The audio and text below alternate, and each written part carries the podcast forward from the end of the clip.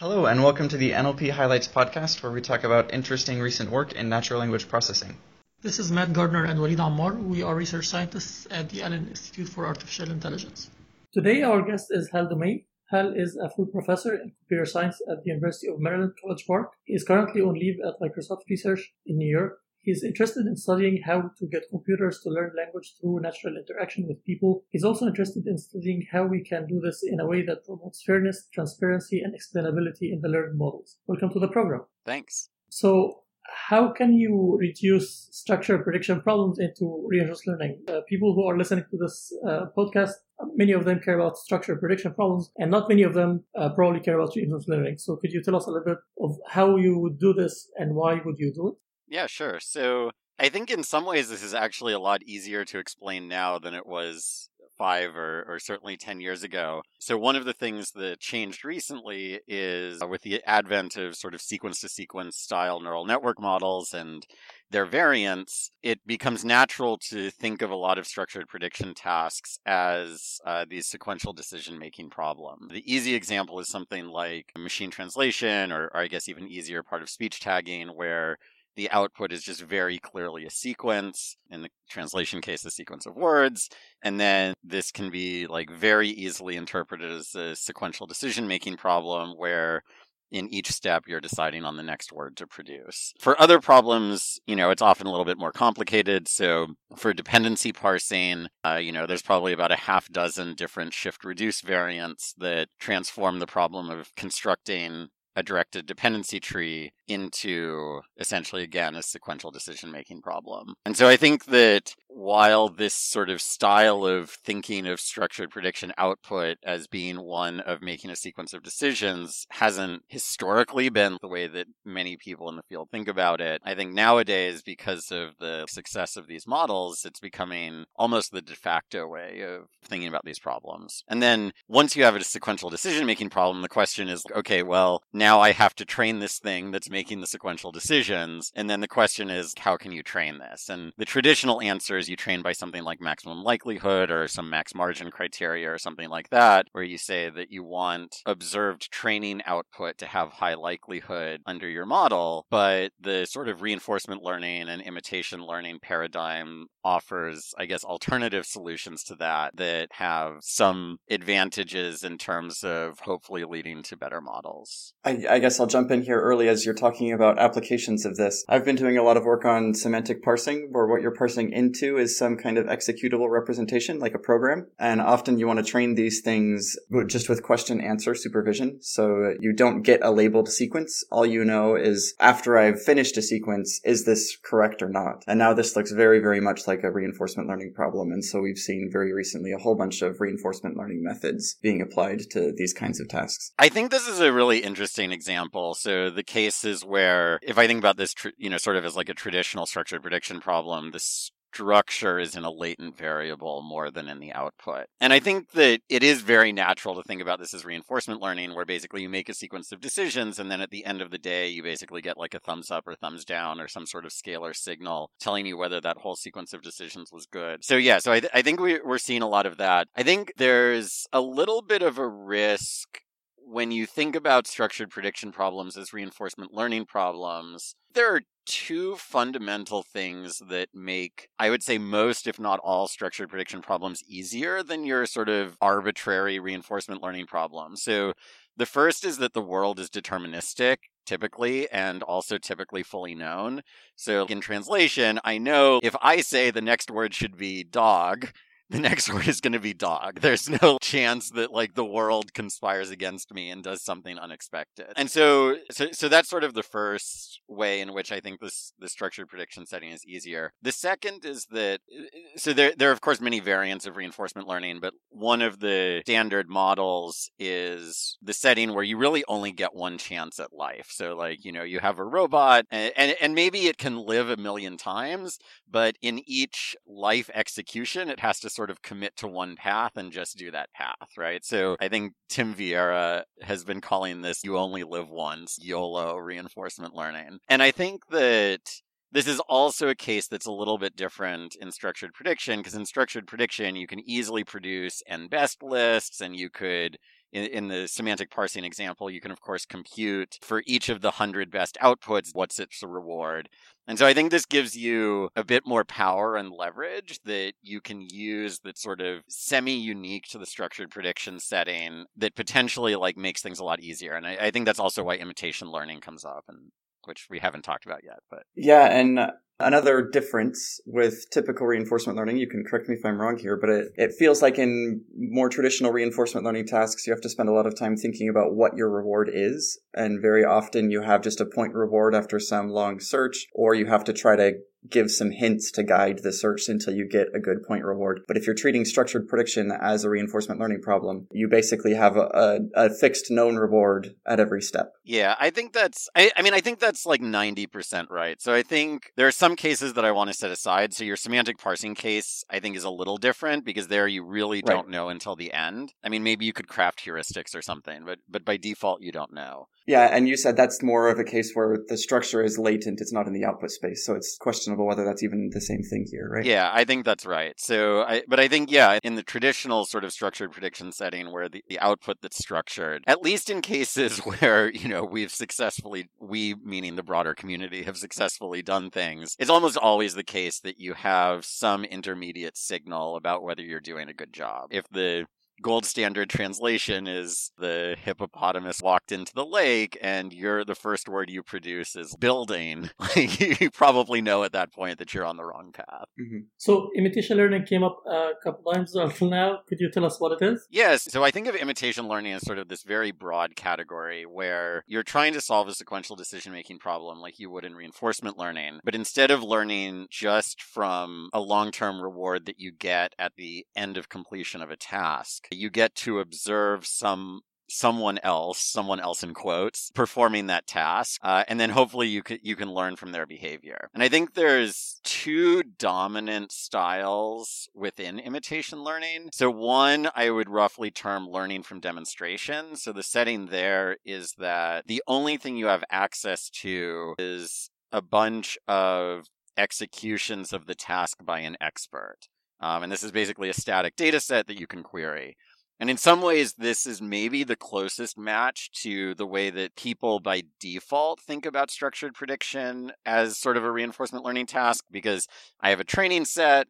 I can interpret the gold standard outputs as some path in my sequential decision making process, but that's sort of the, the only access I have to the expert. And then there's the more interactive setting where you assume that at any point in time, the expert is queryable. So in translation, you would say, okay, the gold standard output was the hippopotamus walked into the lake and uh, you know maybe my translation system starts off and it produces a big and then you want to ask the expert like okay if you had started your sentence with a big how would you finish that sentence? And so this is uh, this obviously requires much stronger assumptions about the sort of access you have to this expert but when you do have this access you can often get much better algorithms. I think one of the things that people work on in the space of imitation learning for structured prediction is really trying to get at this question how can I compute that expert? So you can think about the expert simply as like a search task. So I have some prefix of my output and I want to minimize over all suffixes the overall loss that I would obtain if I uh, if I produce that suffix. And so, um, for some tasks, this is trivial, like uh, sequence labeling under uh, Hamming loss. The answer is always just do whatever is the right thing to do on the next word. In some cases, a bit it's a bit harder. So, you know, for dependency parsing, Yoav Goldberg uh, and colleagues have a handful of papers on how to do this computation efficiently. And then for other problems, you know, we, we may be able to approximate it reasonably well, but I don't know, for instance, for like BLEU score with machine translation, whether anyone knows if there's an efficient solution. Um, though there is for like string edit distance. So there's a bit of a tension there in terms of, you know, what do you want to optimize versus what is efficient to approximate. So in, in your own work on uh, on using imitation learning in machine translation, what would you do in order to approximate this loss? So, in practice, for these sort of general text prediction tasks, like whether it's translation or caption generation or something like that, we've tended to use edit distance because it, it's actually quite easy to write down. You basically just sort of decompose the standard string edit distance dynamic program. It's pretty efficient. It also has this very nice property because in string edit distance, the worst case is I write down a word and I shouldn't have written it down. And so then I'll do a delete. So the worst case loss that you get for any single decision is one, with one exception, which is if you accidentally produce end of sequence prematurely. So you have to sort of special case that because that will obviously cost a lot if you've only produced one word and the, the actual thing should have 20 words. But string edit distance is very easy to compute and um, it's pretty easy to optimize. So, how sensitive is the performance to these choices of different ways of approximating the reward? The answer here is actually complicated and I think pretty interesting. So there's actually kind of a big open question. Okay, maybe it's not a big open question, but I think there's an open question about you know, are you better off optimizing the thing that you really care about? Let's say it's BLEU score. Or are you better off optimizing something simpler that's maybe easier to approximate? There are two issues here that are worth disentangling. So one is, can you compute what the optimal action would be or what the optimal decision would be from any state? That's basically just sort of a standard sort of computer sciencey question. And then there's the learning question, which is I might have a relatively simple loss like string edit distance that's pretty much always zero one, except for this end of sentence case. Or I might have a really complicated loss like Meteor or something like that, where there's all sorts of partial credit for synonyms and stuff like that. And there's a little bit of an analogy to even like binary classification under surrogate losses. Like, are you better off optimizing the thing that you care about, or are you better off optimizing something that's close, but is maybe much, much easier to learn? And so I, I don't know the answer, partially because we don't know how to do this computation for the harder thing. I mean, I think generally there does seem to be sort of of benefit for getting closer and closer to the loss function you care about. But I think that there's definitely a plateau at some point where it's probably not worth it. And, and you're maybe even making the learning problem harder. As an extreme example, maybe the loss function you care about is just do I exactly match the gold reference? Right. And so you get one point if you match it and zero points otherwise. This is going to be super hard to learn because like any mistake will will throw you off entirely. So there there's sort of obvious cases where it's bad to go for the loss that you care about. At least initially, you could imagine some curriculumy thing or something like that. But yeah, I, I, think the short answer is I don't really know. So, so that's uh, fundamentally oh, one of the biggest issues with reinforcement learning, uh, standard, right? That we still don't know how to define good rewards. But I guess the difference here is that we were actually able to get good performance on some of these standard tasks with our not great uh, approximations for the reward. Yeah, I think that's right. And, it, you know, I think there's also a little bit of a disconnect, you know, between research land and real land, right? In research land, we're happy to say, like, oh, the metric I care about is BLEU I'm going to optimize BLEU and then like, end of story. Um, but you know, if you're actually deploying a production machine translation system, like BLEU is probably one of many metrics that you're tracking. And, you know, do you really want to super fine tune for one of them when what you really care about is, you know, sort of like user experience or something like that? So, you know, I, I, I think that's also slightly why I'm not super concerned with am I optimizing exactly the thing? Because probably that exact thing is not even what I really want to optimize anyway. Yeah, there was a recent paper, I believe it was by folks at Salesforce. They used Rouge instead of BLEU, but they optimized this directly and found that it was much worse than say multitasking with the language modeling, even though they got higher Rouge scores, yeah. the output just looks incomprehensible. So why should you do this? Yeah. It used to be the case, at least at the like document understanding conference, that they would use Rouge where it first threw out all stop words. And so if you train against that, lo and behold, you'll learn to produce a summary with no stop words because you can pack in more content words, which is obviously not what you want. Right. So I heard you in multiple occasions talk or write about Dagger as your favorite algorithm. Could you tell us about it uh, as a concrete way of doing imitation learning? Yeah, so I, I, often say that Dagger is my favorite algorithm, and the reason I, I say that is because it's uh, it's simple, it works pretty well. It, it's not like you can't beat it. For sure, it's been beaten both sort of theoretically and in practice, but it has sort of a a nice flavor that also has led to a bunch of subsequent development. So the basic idea is um, okay, if I hand you a pile of demonstrations, the first thing you're going to do is you're going to do what is uh, traditionally called behavioral cloning, which is basically just a fancy way of saying I'm going to do supervised learning against the ground truth data. This basically means I'm just going to, so given every state that the expert visits, I get to see the action that they take in that state and then um, I'm going to train a classifier to try to repredict that action. So this is essentially what, you know, for instance, in sequence to sequence models, this is basically how they're all trained um, by default. The problem, which I guess, you know, we've known about since at least like 2000. Well, I've known about it since about 2003.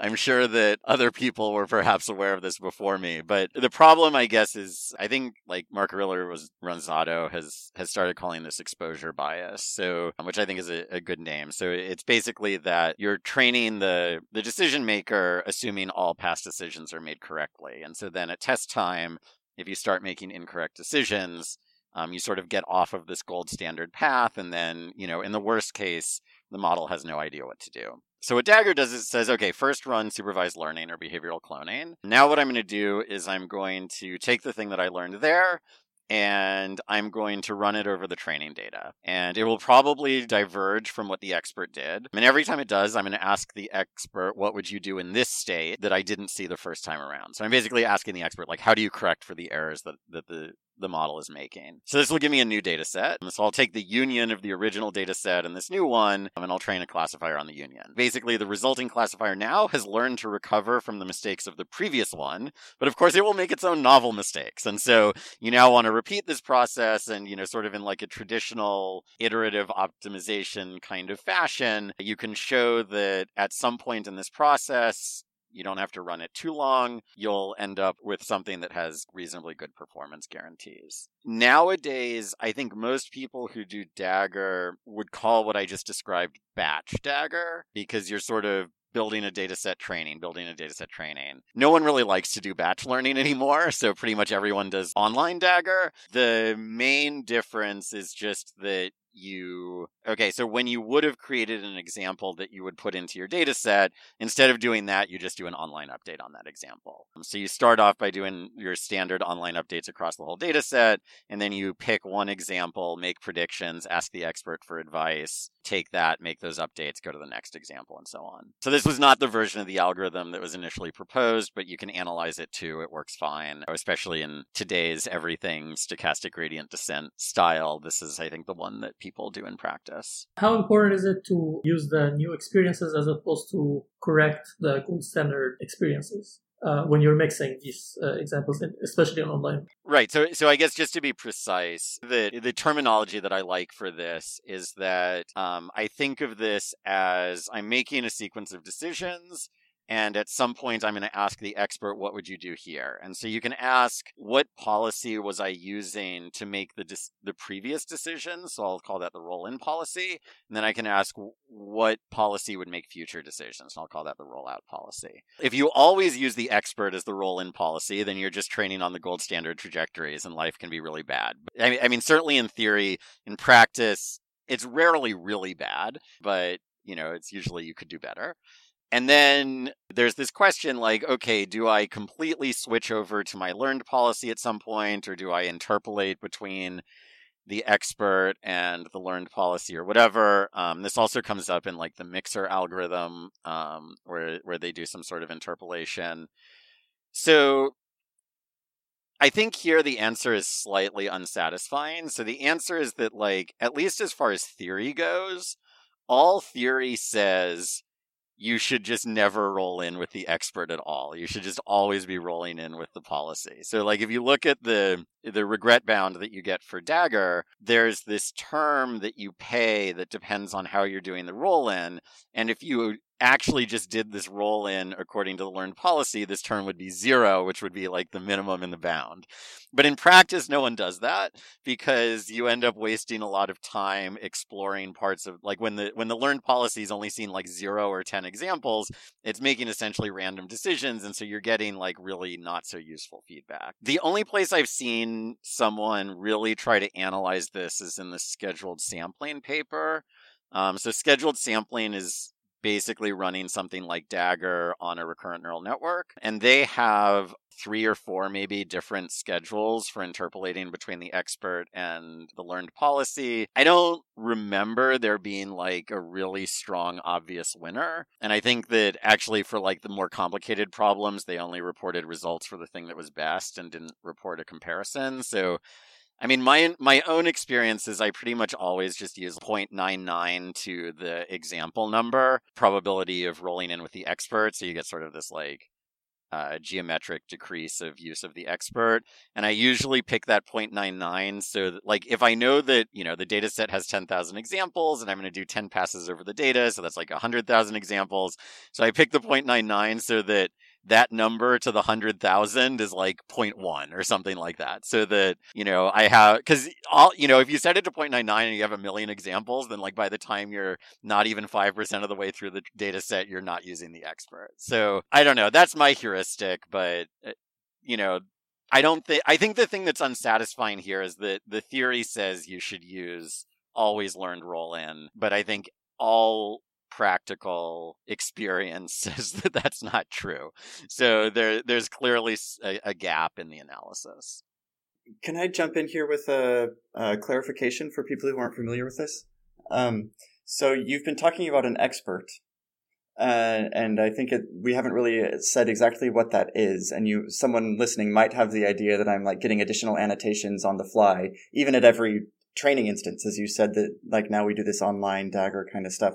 Um, so to be super clear, let's say I'm doing part of speech tagging and I'm predicting, I, am getting input words, I'm predicting parts of speech. Uh, and if I use policy roll in as you've described it, so I'm, I'm predicting parts of speech. And now, uh, let's say I've made a few incorrect predictions. Where do I get an expert for what comes next? Is this from the data?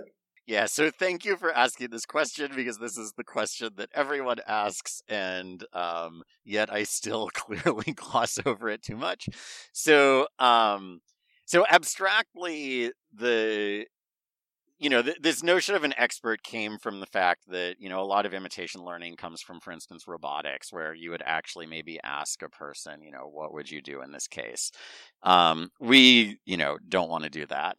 Um, so we, we, we generally take advantage of the fact that, like this thing that I mentioned at the beginning, that in structured prediction land, we know the world exactly, it's deterministic, and so on. And so, what I really want the expert to do is I want the expert to tell me at this point in time, if I make this decision and subsequently make all other decisions optimally. Sorry, let me rephrase that. Um, what I want the expert to do is I want the expert to tell me what action to make right now so that if I made that and all subsequent decisions optimally, I would minimize my downstream loss. And so this is a point where it would be nice to have a whiteboard, but um, in the sequence prediction under Hamming loss, this is particularly easy, right? So, like, let's say I've made three mistakes so far. Under Hamming loss, I just pay for the total number of words that I tag incorrectly. Um, and so, if I Ham- Hamming loss is another term that some people might not be familiar with. This is this is zero one. Did I get each action right? Right. Yeah, that's right. So so how many um how many words do I tag incorrect? If this is the loss that I care about, if I'm asking myself how should I tag the fifth word, it makes no difference how I tag the previous four words and it makes no difference how I tag future words because in the future the best thing to do is just tag every word right, regardless of, of any errors or any correct decisions I made in the past. In this case, the expert is like super easy to compute. It's just the best thing to do on word five is whatever the label is for word five. In the translation example, it's harder, right? So if the if the truth is a big hippopotamus ran into the lake and I produce a hippopotamus, it's not clear. Should I just ignore the fact that I missed the word big, or should I try to say a hippopotamus that is large ran into the lake or whatever, right? So there's a bunch of different ways you could try to repair, and the way that you know is if I made all subsequent decisions optimally, what would minimize my loss? So our experts are pretty much always in these sort of simulated experts where you can, uh, at least in principle, computationally evaluate all possible future suffixes and compute a loss and then pick the minimum. In practice, you probably don't want to do that because there are too many. Then you have to have algorithms for doing this. So, uh, how do you do this in practice for translation? The naive thing that I can think of, I haven't done this for translation before, but I'm thinking if my label is a hippopotamus walks into the lake and I produce a big, if I just go by word index, I'm going to skip hippopotamus because hippopotamus was the second word in my input and I said big there. And so, like, do you have to shift something over? Like, how, how does this work? Yeah, so this is hard. My recollection, which I hope is not wrong, but my recollection is that in, for instance, the scheduled sampling paper, they use a strategy which has been called data as demonstrator, which does exactly what you say. If the truth is a hippopotamus, blah, blah, blah, and you produce a big, then the right thing to do is say blah, blah, blah, and you're going to totally miss hippopotamus. So, so that's maybe not great. The answer, of course, depends now on what your loss function is. If your loss function is string edit distance, then I'm going to be like super hand wavy here.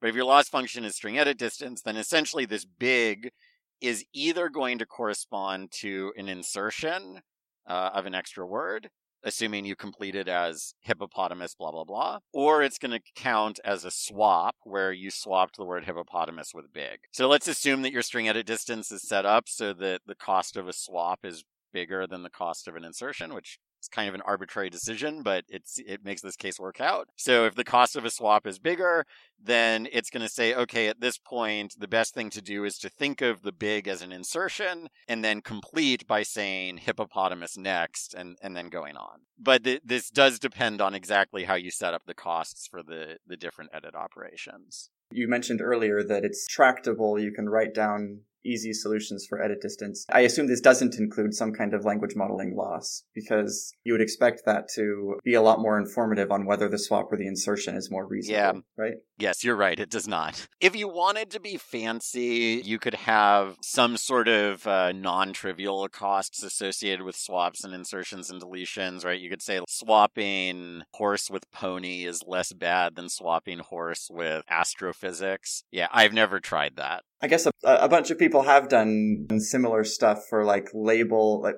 predicting class labels, yep. right? It doesn't seem that far to push this toward um, using it inside of an algorithm like this. So I, I, think this is a totally reasonable thing to do. I, I, simply haven't tried it. I think one thing that's not totally obvious is how you would compare those costs to costs of insertions and deletions. So, you know, how much better is it to replace horse with astrophysics than it is to just drop horse altogether? I don't know. I mean, th- but then this gets into metric design and, you know, all this other stuff and it's totally context dependent which will like kill your algorithm for efficiency and yeah that's right right. So because it's edit distance it has to be word by word. You're not allowed to condition on anything else or the dynamic program goes away. Yeah.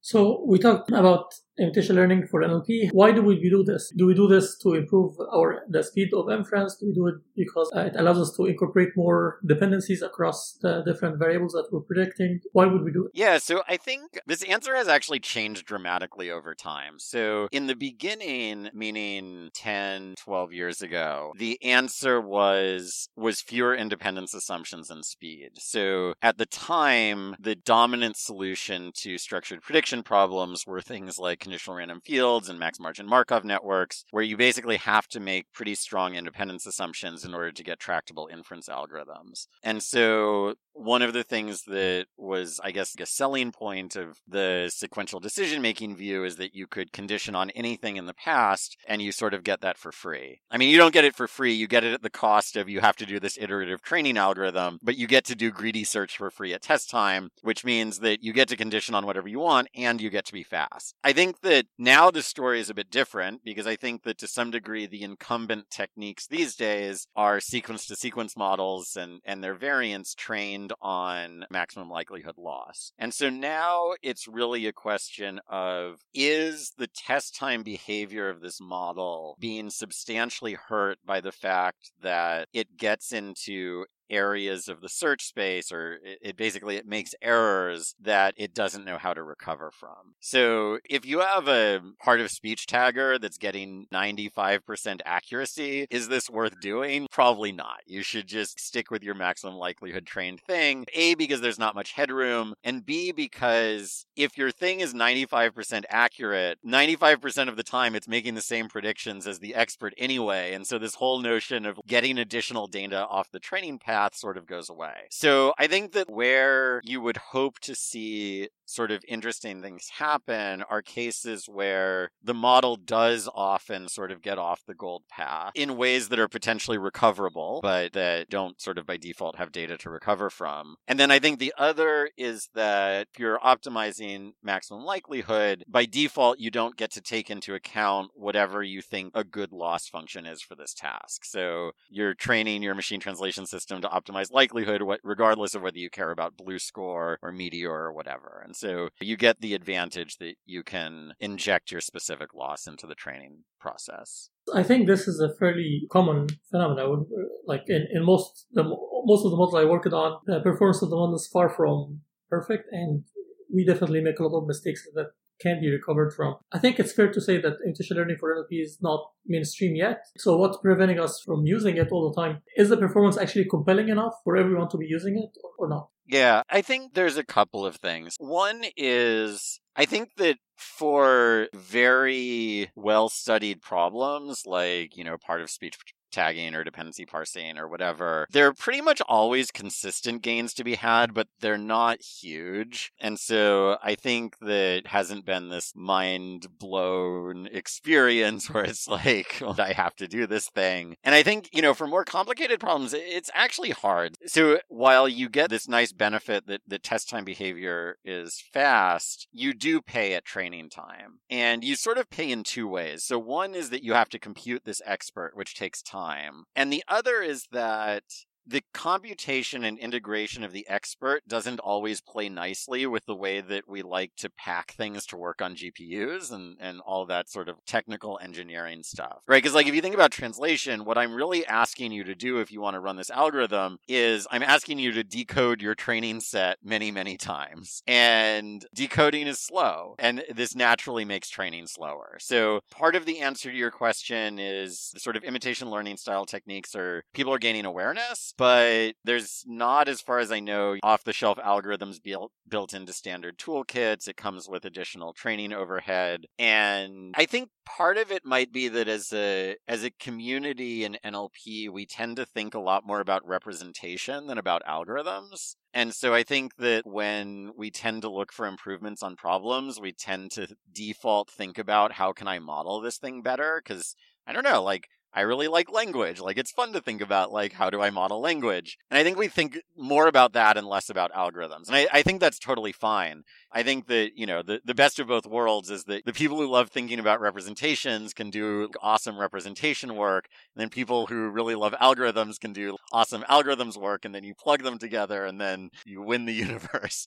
But, you know, I think that practically we'll need sort of better toolkits. We'll need better open source software. For instance, the fact that I kept sort of going back to the string edit distance example. So as far as I know, there's maybe like me and this is limited by who I talk to, but but there's me and like one other person who knows how to do this. So it, it's not hard to derive, but it takes a little bit of work. And so I don't think there's been a paper that, for instance, shows what the algorithm is for computing this uh, this expert efficiently and so on. So I, I think that there's um, there's still a bunch to be done in terms of getting tools and resources out. Are there certain characteristics of a problem once you see them, you say, oh, this is a good fit for imitation learning? Yeah, every problem.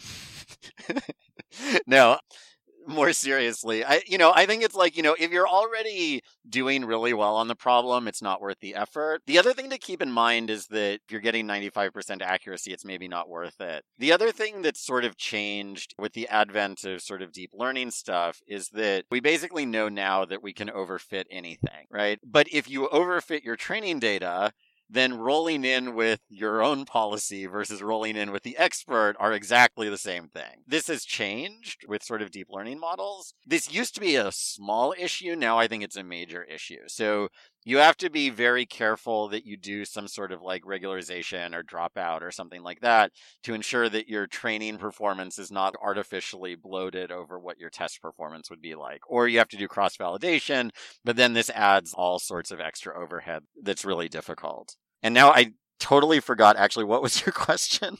Are there other characteristics that will tell you that this is a good fit? Well, I mean, from a practical perspective, if you have a super enormous data set, A, you might be able to just fit it pretty well. B, you might be really unexcited about decoding it over and over again, which is maybe one of the reasons why there's not a huge amount of work in machine translation land in this space, because there you tend to have very large data sets. But, you know, there are certainly plenty of problems where you have large data sets, but models still aren't very good. So I don't know. I mean, I think I don't think I have a, a, much better answer than just if there's not that much headroom, it's probably not worth it. Otherwise, if it's not a computational burden, it's uh, it's possibly worth trying. Uh, sounds good. Uh, are there uh, any other thoughts on this topic? So we talked about imitation learning for sort of the bulk. I wanted to circle back briefly to like reinforcement learning more broadly. There's been a handful of papers. The first one I know of that came out was uh, was by Stefan Riezler looking at quote unquote bandit structured prediction. This is basically the setting where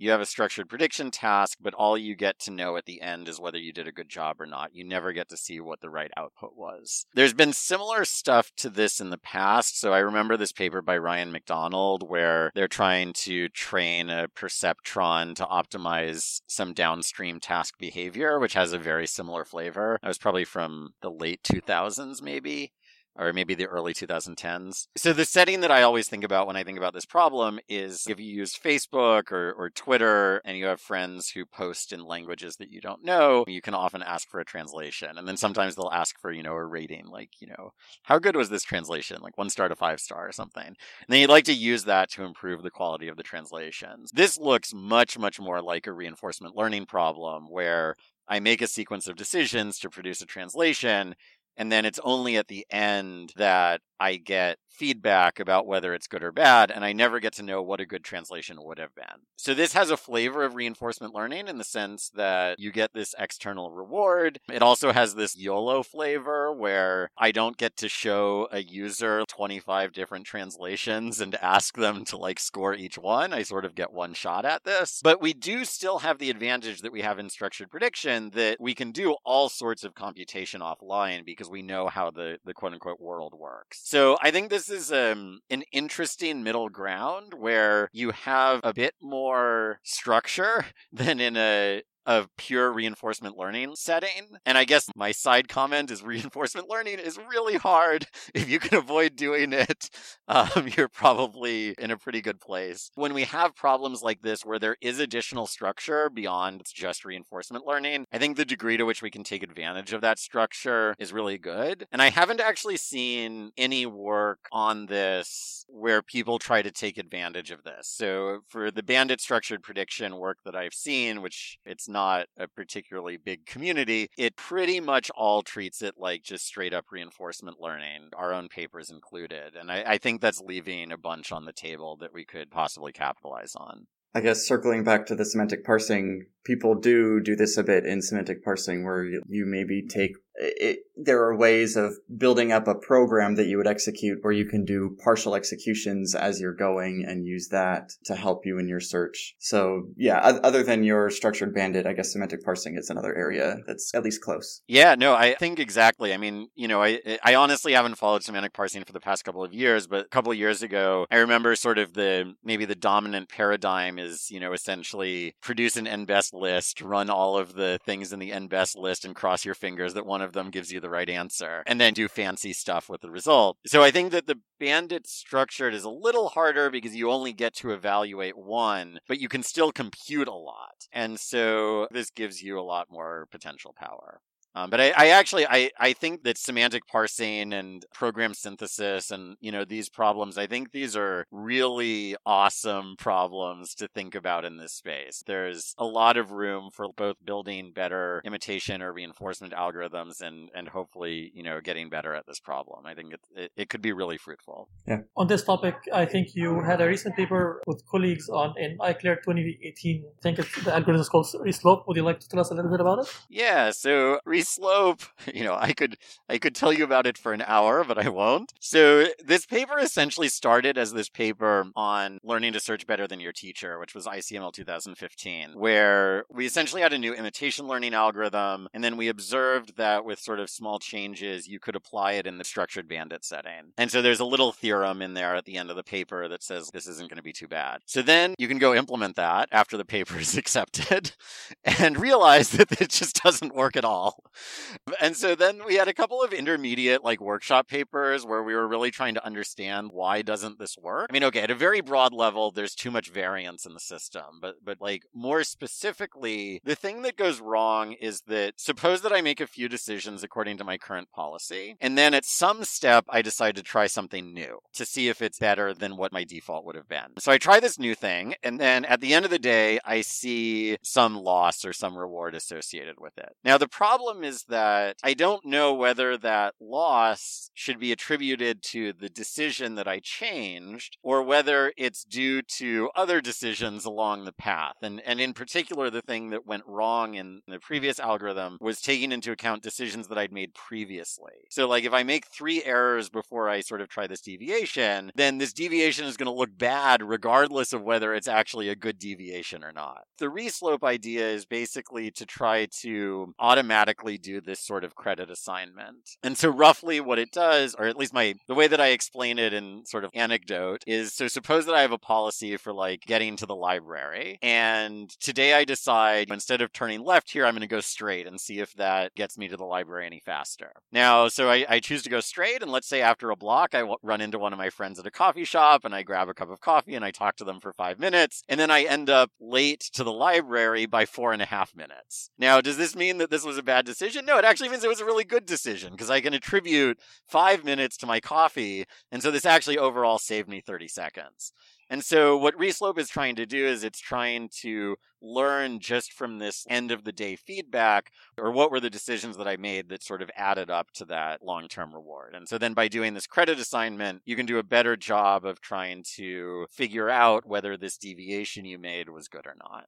This sounds a lot like inverse reinforcement learning. Is that one of the ways you would do this? Yeah, so actually that had not occurred to me when uh, we were working on this but yeah i mean I, I, think there is very much an inverse reinforcement learning flavor. So for uh, for people who don't know right so in, inverse reinforcement learning is the task where i get to observe some behavior. I assume that the agent who is executing this behavior is sort of near optimal for some reward function but i don't know what that reward function is. And then i try to reverse engineer what that reward function was. So like you watch i don't know hal write papers and uh, you don't know why he's writing these papers. So you try to imagine, okay, what could it be that he's optimizing for that's causing him to make these decisions? Yeah, so I, I think there's a connection here in the sense that you're trying to infer something about a reward. I think the difference is that in traditional IRL, the data with which you do this is typically demonstrations. Whereas in Reslope, the data with which we're doing this is this reward that you only get at the end. And I, I guess just as like a side comment, one thing I um I had no idea about until we were doing this Reslope paper. So we did evaluation both on traditional reinforcement learning tasks and on structured prediction tasks. And um, one thing I didn't realize is that if you take a lot of standard reinforcement learning algorithms and you force them to only observe reward at the end rather than observe incremental reward as they go along, it makes the problem much, much harder, which I, I guess is obvious in retrospect. But I didn't realize to what extent these algorithms really are relying on getting consistent incremental feedback that's sort of pointing you in the right direction. Like if you just give end of decision reward, like these things get really, really difficult very quickly. Yeah, that makes a lot of sense. And I, yeah, I haven't honestly tried any of the reflecting methods, so I only only have uh, secondhand experiences. So my encouragement, if you do, is there was a nice summer school at the Vector Institute this past summer on deep learning and reinforcement learning. Uh, I guess it's just a plug for anyone who's listening. So if you're interested in learning about reinforcement learning, like the talks there were, I think, really, really good. I mean, I also gave a talk there. I'm not trying to like say that my talk was really, really good. Um, but mine was about imitation learning. So if you want to learn more about imitation learning, you can look there. But a lot of the others had really good practical tips for like, if you want these things to work in practice, here's what you have to do. And I, I think it's, uh, it's super valuable to hear this from people who have really been working to get these things to work in practice over years or decades in some cases. Uh, all right. Thank you very much for joining us today. This was a fun conversation. Yeah. Thank you for having me. I really enjoyed it.